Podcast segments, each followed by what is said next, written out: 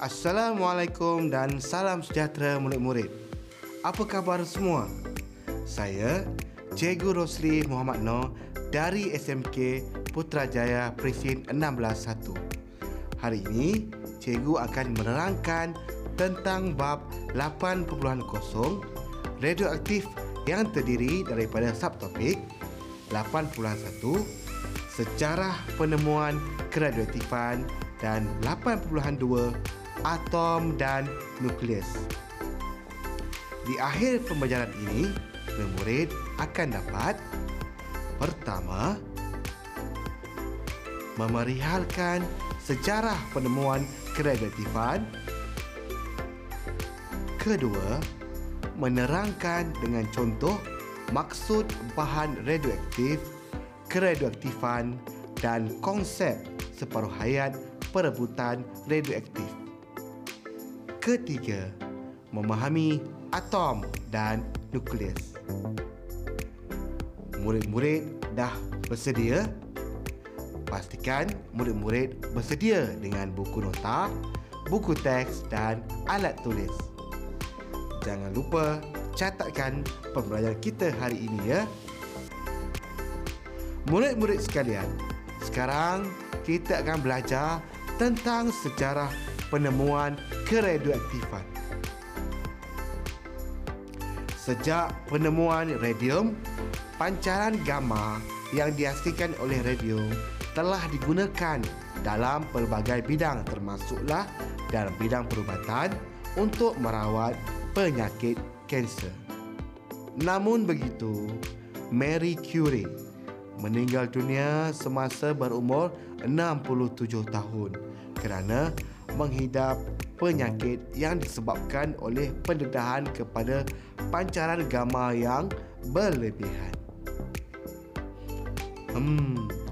Nampak menarik, kan? Jadi, siapa sebenarnya yang menjumpai radioaktif ini?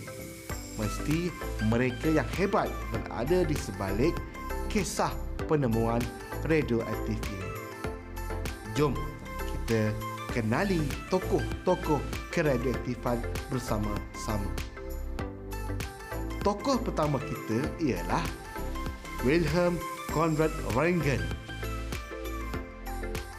Pada tahun 1895, Wilhelm Conrad Röntgen, ahli fizik Jerman, menemukan sinar X secara tidak sengaja.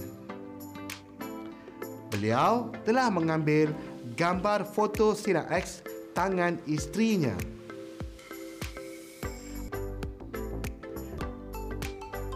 Kejayaan itu membolehkan Wilhelm Conrad Röntgen menerima hadiah Nobel pertama dalam bidang fizik pada tahun 1901 bagi penemuan sinar X. Tokoh kedua ialah Henri Becquerel. Pada tahun 1896, Antoine Henri Becquerel, ahli fizik Perancis, telah menjadi orang pertama yang berjaya menemukan keradioaktifan.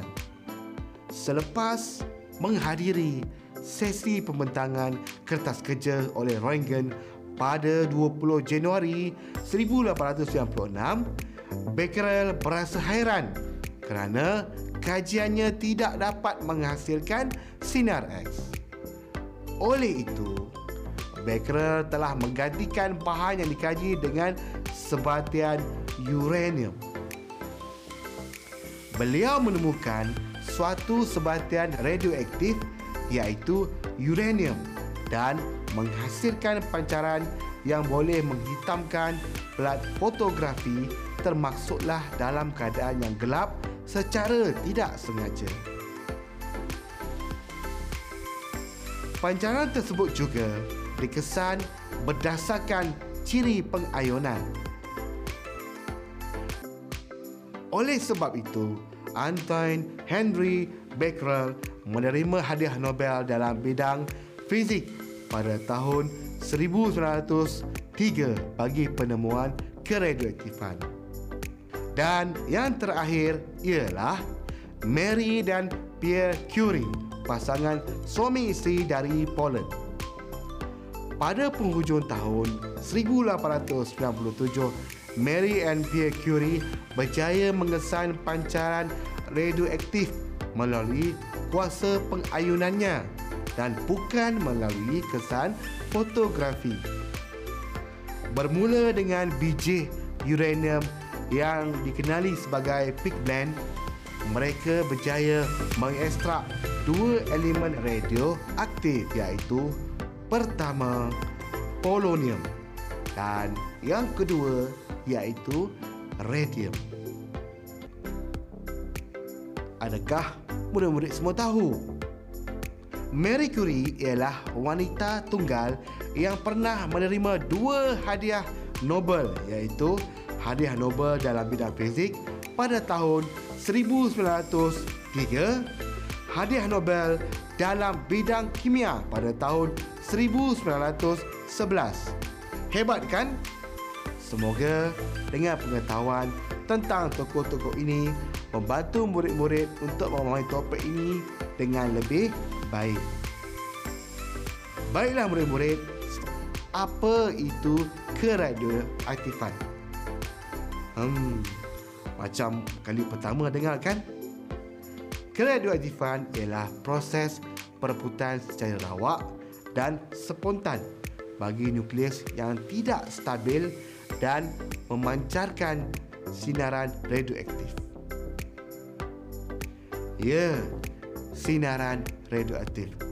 Terdapat tiga sinar radioaktif di mana yang pertama zarah alfa atau sinar alfa, kedua zarah beta atau sinar beta dan yang terakhir sinar gamma. Bagaimana semua sinaran itu terhasil?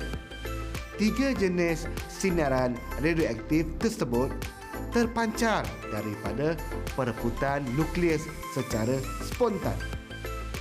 Bagaimana sinar alfa terhasil? Apabila uranium 238 mereput, thorium 234 dan nukleus helium terhasil. Nukleus helium itu adalah zarah alfa. Seterusnya, apabila thorium 234 mengalami pereputan, hasil pereputannya adalah protactinium 234 dan elektron. Elektron merupakan zarah beta. Yang terakhir, bagaimana sinar gamma terhasil?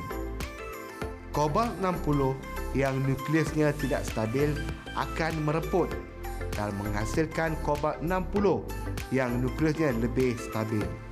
Sinar gamma dihasilkan dalam proses tersebut.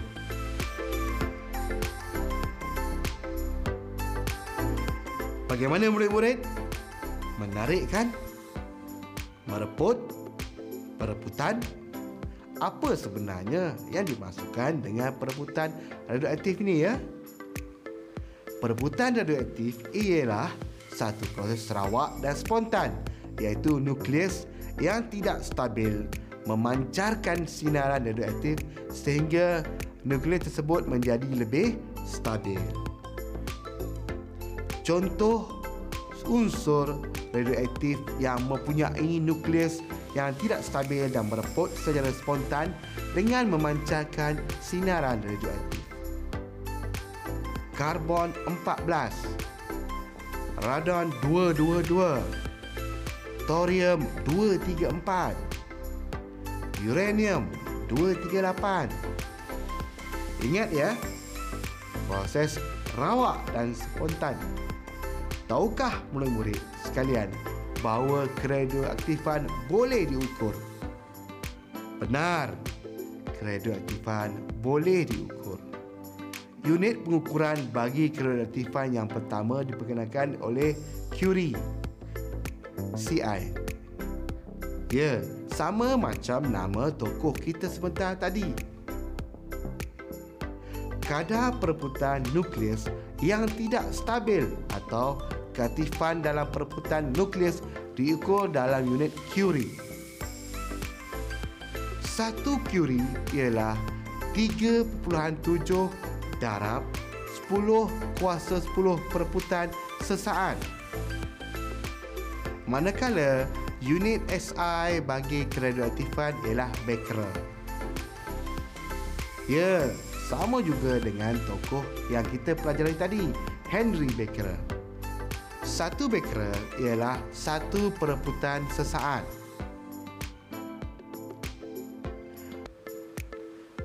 Tadi pereputan, ini separuh hayat pula. Separuh hayat, T1/2, ialah tempoh masa yang diambil untuk bilangan nukleus yang belum mereput berkurang menjadi setengah daripada nilai asalnya. Separuh hayat boleh diwakili oleh T⁰.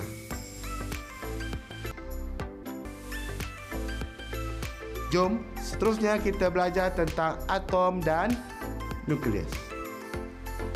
Tahun 1808, John Dalton telah memperkenalkan suatu teori tentang struktur atom.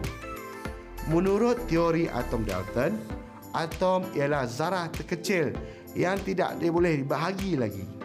Walau bagaimanapun, perkembangan sains telah berjaya menemukan zarah yang lebih kecil, iaitu proton, elektron dan neutron. Bolehkah murid-murid membezakan antara 3 zarah dalam struktur atom ini? Dapat 3 jenis zarah subatom, iaitu proton, neutron dan elektron. Nukleus terdiri daripada proton dan neutron. Proton adalah zarah yang bercas positif. Neutron adalah cas yang bercas neutral dan elektron adalah cas yang bercas negatif. Apabila bilangan proton dalam suatu atom adalah sama dengan bilangan elektronnya, maka atom tersebut adalah neutron. Sekarang, mari kita lihat apa itu ion. Apabila suatu atom menderma atau menerima elektron, atom itu akan menjadi zarah bercas yang dikenali sebagai ion. Pertama, mari kita lihat dahulu apa itu ion positif. Atom yang menderma elektron membentuk ion positif ialah kation. Contohnya, ion positif ialah ion natrium, Na positif, ion lithium, Li positif, ion magnesium, Mg2 positif dan ion kalsium, Ca2 positif.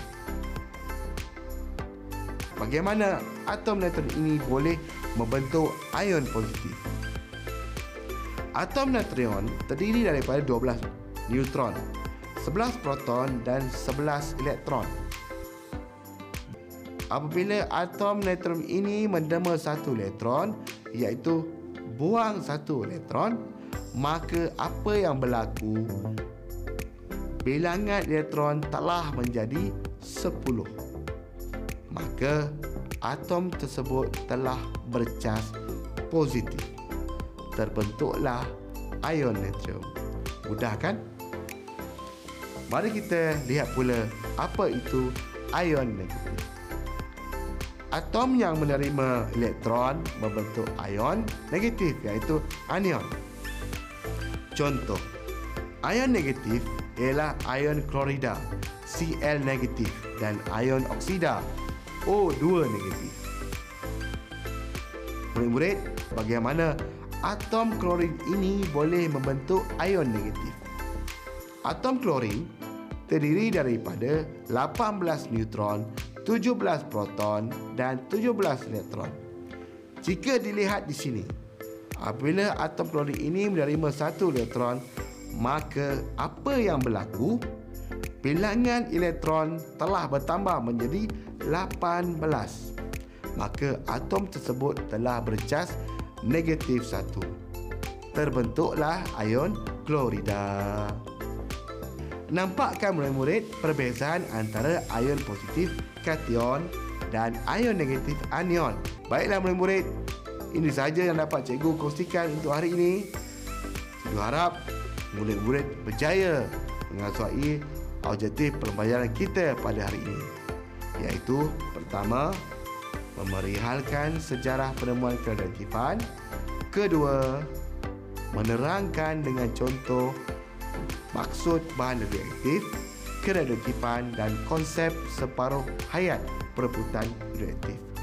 Yang ketiga, memahami atom dan nukleus. Bolehkan semua? Ya, cikgu tahu murid-murid semua boleh. Baiklah, sehingga bertemu lagi semua. Bye-bye!